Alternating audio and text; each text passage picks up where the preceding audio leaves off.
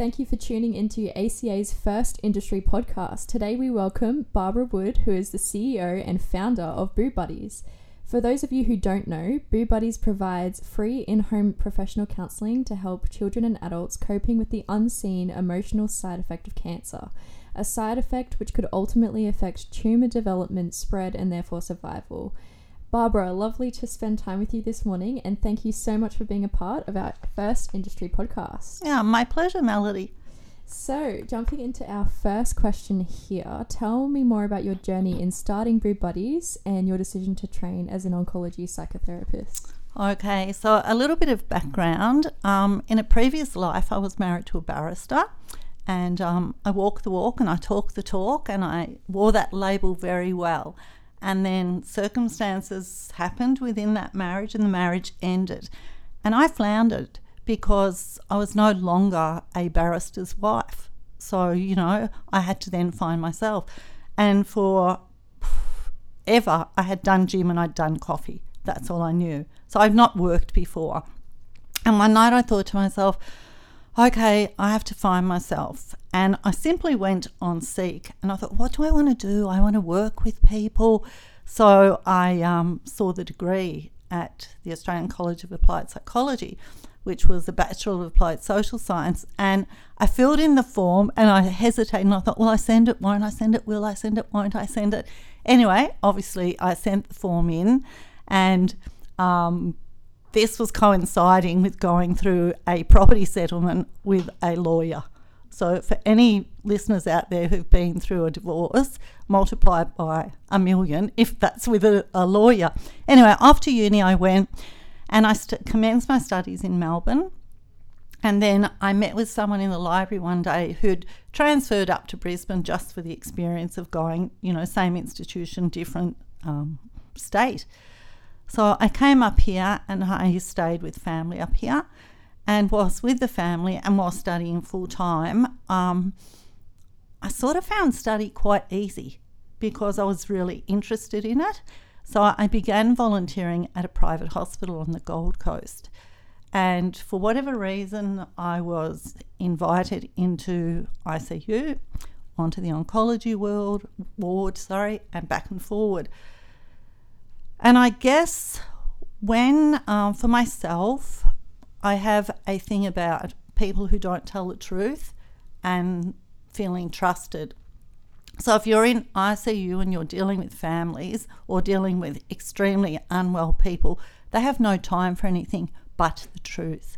And the same on the oncology ward or in day oncology. So yeah, so then I um, I graduated from uni in 2012 and established Boob Buddies actually as a private practice. And I was seeing people and they were coming to me and they were paying my hourly rate.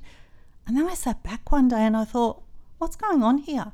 I'm doing this to help alleviate the stress levels of people who have cancer because Monash Uni have done a study and people who suffer from chronic stress, the tumour pr- progression is six times faster or the cancer travels six times faster through the lymphatic system. So I thought, well, you know, this, this isn't working. Then a journalist actually approached me and he said to me, wow, you have a story to tell, but you need to line your ducks up. You need to get your ducks in a row. And I thought, I'm not lining any ducks up.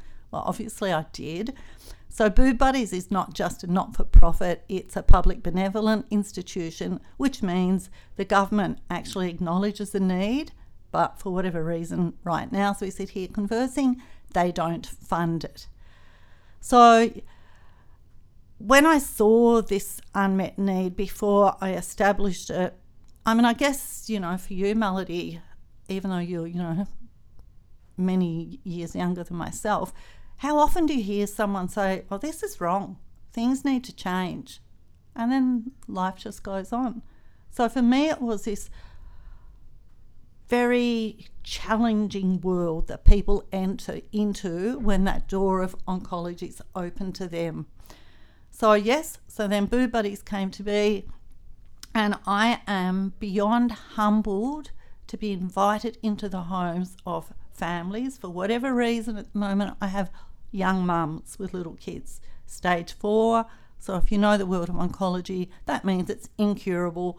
Um, and we work together. And I am blessed because we all need to be reminded each and every day of our lives that now is pretty much all we have. And we're not guaranteed beyond that. So that's how Boob Buddies came to be. That's very true. Um, so, is there a particular moment that you can recall or reflect upon with us now um, that really confirms that that what you were doing with Boob Buddies um, should be continued into the future, and, and a story that really struck a powerful chord with you? Um, yeah, sure. There are so many. So maybe I'll go to a beautiful young mum I've met, and I met her perhaps three and a half years ago and um, was invited into her home. And she had, at that stage, she has two little girls. Now, that's one stage when I met them. One little girl was five and the other was three. So, my patient was seated on one couch and I was on the other couch, and her little girl had her back to me and was colouring in. And all of a sudden, the little girl says to me, Hey, Barb. And I said, Hey. And she said, I was one when my mum had no hair and my sister was three. And I said, Oh, wow. And I bet mummy looked just as beautiful. And she just smiled at me and went on colouring in. And then since that time, working with this young mum and her extended family, the young mum believed that one of the contributing factors to the genesis of her cancer diagnosis was an extremely traumatized childhood. So, within time and at the appropriate time, um, I planted the seed, and she came up with the suggestion that maybe it was time to sit with the parent. So, off we went and we sat with the parent, and she did a bit of a barb, and before she actually started to speak, she said, Now listen, what I'm about to say is my story. Your story will be different, but it's my story in life that has affected me and not your story. So we did that. Then within the next 18 months or so, we worked a lot on gratitude because I think people forget what gratitude is all about. And even for the horrible things that can occur in your life, if you're able to sit back and reflect and be grateful for that occurring, I mean, I'll just jump off that story for a sec. So, for myself, um, thank God my barrister husband had an affair and the marriage ended because I would not be sitting here today. I would not have founded Boob Buddies. I would not have been invited in times. I would not have done a million other things I've done nor had the experiences I've had. So, anyway, back to my young mum, we worked on gratitude and forgiveness and forgiving herself for having had those feelings um, because it's okay to feel how we feel, but to be able to articulate it and get rid of it. So, now wind the clock forward to maybe a month ago, and the young mum um, is unwell with her cancer diagnosis, but oh my goodness, we've worked so hard that it does not define her. She is still all the other things we are in life. And she got her first shift. She she applied for a job, and she used to be a psych nurse, so she didn't want the responsibility of being a registered nurse. So now she's an AIN. And you know what, Melody? If she only ever does that one shift, it doesn't matter.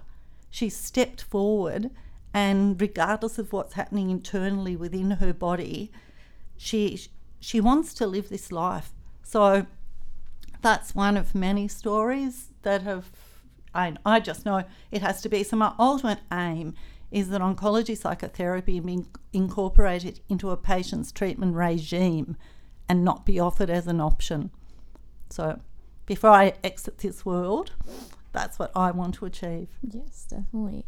So, cancer no doubt has such an emotional toll on the well-being of particular individuals as you've explained in your stories um, but also more so it has an emotional toll on the family members around them the ones that they're potentially living with the ones that are taking care of them between hospital visits potentially.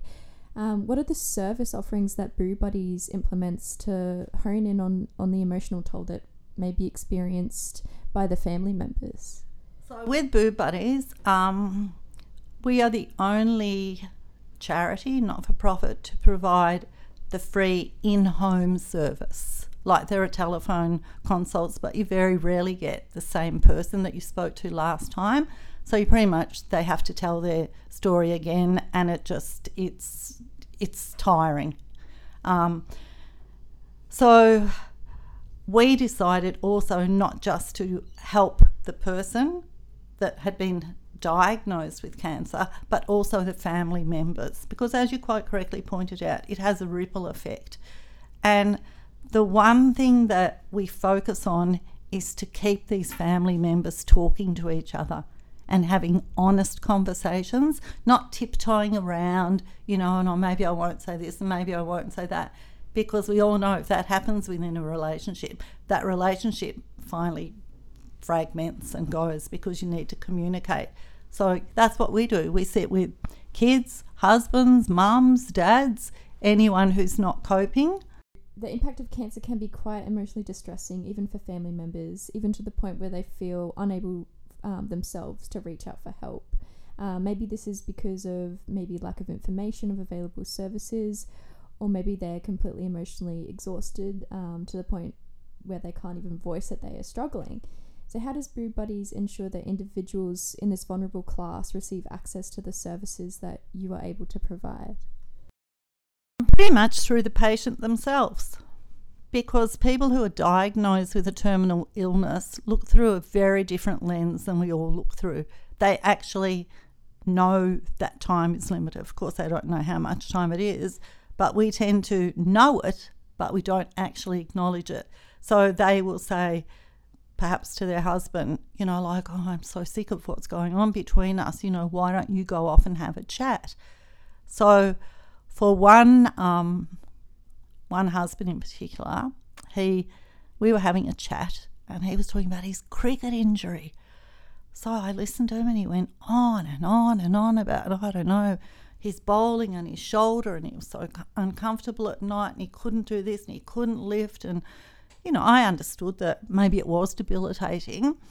So I listened to his story and then just sat back and looked at him and said, gee, I wonder what it'd be like to live with metastatic bone cancer day in, day out.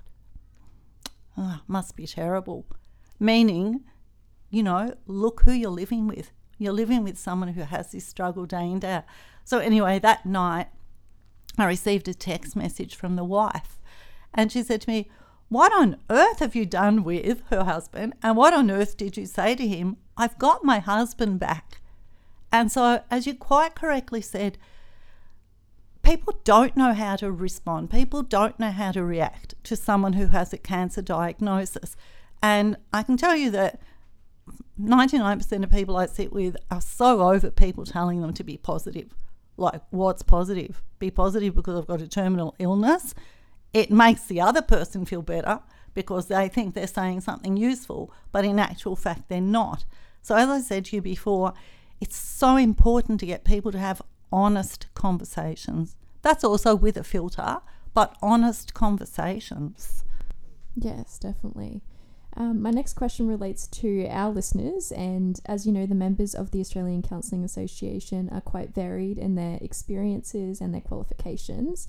But for those counsellors that may be listening to this podcast and may be interested in pursuing this type of area of work, what would your advice be? My advice would be to perhaps contact me um, because if you look up oncology psychotherapists, there aren't any. There's maybe one or two scattered Australia wide. And then look up the statistics of cancer diagnoses. So let's go. Um, I keep talking, well, I'll talk about breast cancer because we all hear that, you know, one in eight women are diagnosed with breast cancer by the time, you know, they're 84 or something. I can't recall the age. Now it's one in seven. Um, people are living longer. Does it mean they have the quality of life? Modern medicine can keep you, uh, you know, alive longer, but you don't necessarily have the quality of life. And there are certain ways I've just learned from the people that I, I've sat with, not from a textbook, not from journal articles, but from the actual people as to what they find beneficial and how they what helps them uncover and dig their dig up their own thoughts and be able to articulate them. So one of the things I am thinking of doing is running a few courses, and not only for people in the therapeutic world who want to do this as a living, but also just for family members who don't know how to speak. You know, I've sat in day oncology with people, and very, very sadly, on more than one occasion, um, my patient's been hooked up to the IV and, you know, has their chemo running through their veins. And a nurse may rock up and read the chart, and the look in her eye just destroys the person, right? Because she hasn't been poker faced. And maybe the chart does say things that the person doesn't need to know or knows but doesn't want to acknowledge. So I think even the medical professional profession, they need to learn how to communicate with someone who has a cancer diagnosis. Um, I even sat with an oncologist, quite a well known oncologist, one day, and I said, out of curiosity, what difference do you think it would make if you sat opposite someone and you were about to um, tell them they had cancer? And people are told very abruptly. Sometimes it's even a phone call. And he just, you know, tilted his head and looked at me. I said, Well, if you were to say to someone, okay, I've looked at all your scans and you know we see that you've got a whole lot of cells here that are multiplying and dividing really rapidly. And just over here you can see that they've clumped together. So we need to treat these cells. The multiplying and dividing rapidly of cells in this instance are cancer cells. The clumping together of those cells is a tumour. So rather than say to someone, you've got cancer and you've got a, a tumour here and you need to now start to undergo chemotherapy and then we'll follow that up by radiation and da da da da, da which is information overload. It's a much more gentle approach because the word cancer itself, pretty much to anyone diagnosed, initially cancer equals death. But if you speak about a disease in the body, which cancer is, um, it's it's a softer way of communicating and not so overwhelming. So I think language is really important. And as I said, this has been brought to my attention by the beautiful people I sit opposite. So, Barbara, in terms of family members who have lost somebody to cancer, how does unresolved grief tend to physically manifest itself? Okay, so this is an interesting question, and many people believe that they have had a support network through um, their loved one's diagnosis. So, say, I don't know, say dad was diagnosed with lung cancer, and then you might have your mum, and you might have your sister, and you might have your brother, and you've all pulled together and you're supporting each other whilst, you know, dad's going through the grueling treatment and all associated things with a diagnosis of cancer. And then dad dies. Perhaps only to one member of that support network, they may, say, for example, develop an eating disorder. Um, and for a therapist to look in, it's because they've lost control. So they've lost control of being able to support the person who was diagnosed. They've lost control of belonging to a support network because everyone's life goes on. And so internally, they will start to control what they can control. And so many people can control what they eat, can't they? They can control their eating regime, they can control their exercise regime. So they amp up what they can control. Because when life is taken away, um, we've lost control. We all think we can control everything. We can't. We can only control what's happening within ourselves. And sadly, for some families, they believe that they're supporting each other, but they actually don't know or don't have the skills and strategies to do that at such a level that when the person dies, they can go back into society because life does go on. Absolutely. Um, how can members of the counselling community contribute to the mission of Boob Buddies or be involved? Oh, great. well, you can go onto the website, which is www.boobuddies.org.au and press donate. I just think to spread the awareness. So if you're listening to this podcast and you didn't know this service existed, to spread it amongst the community because you never know, it might just one of your friends might pass it on to one of their friends who might be in a position to financially help Boob Buddies because at the end of the day, it, it costs money to run a not for profit. And also to inform you, because there's been a lot of awareness brought to people about the percentage that of funds raised that actually goes to the cause. Um, I have an amazing board, and everyone on the board volunteers their services. So this pretty much goes to pay for putting a therapist out there, having a car on the road. And with Boob Buddies, we're not time bound. So it's not run by an hour. You know, you're not watching the clock and you don't say, okay, so, you know, you know, I have to go now. Or one of the main things I just want to bring to people's attentions is that when I am invited into someone else's home, they are, me- um, are immediately empowered. Right? No matter how disempowered they feel because of their diagnosis, they are immediately empowered. And when someone's empowered and when they're in their safe place, they are more able to to find the words, to dig deep, to articulate what they want to say.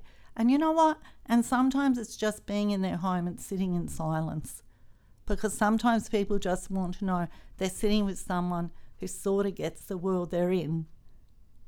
And that, that in itself is healing because to me, as a therapist, so aside from Boob Buddies, I also run a private practice called Inside Out Psychotherapy because I really want to focus on people acknowledging their emotional diseases before they become chronic, before it becomes their normal and before it manifests into a physical disease.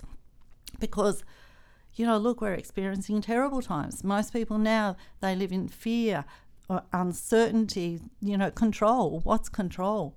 We, do, we don't know what control is. We so we think, but we have so much control within ourselves. And the greatest gift we can give ourselves is to find someone who can help us find our inner peace so that our embedded cellular memory memories are peaceful.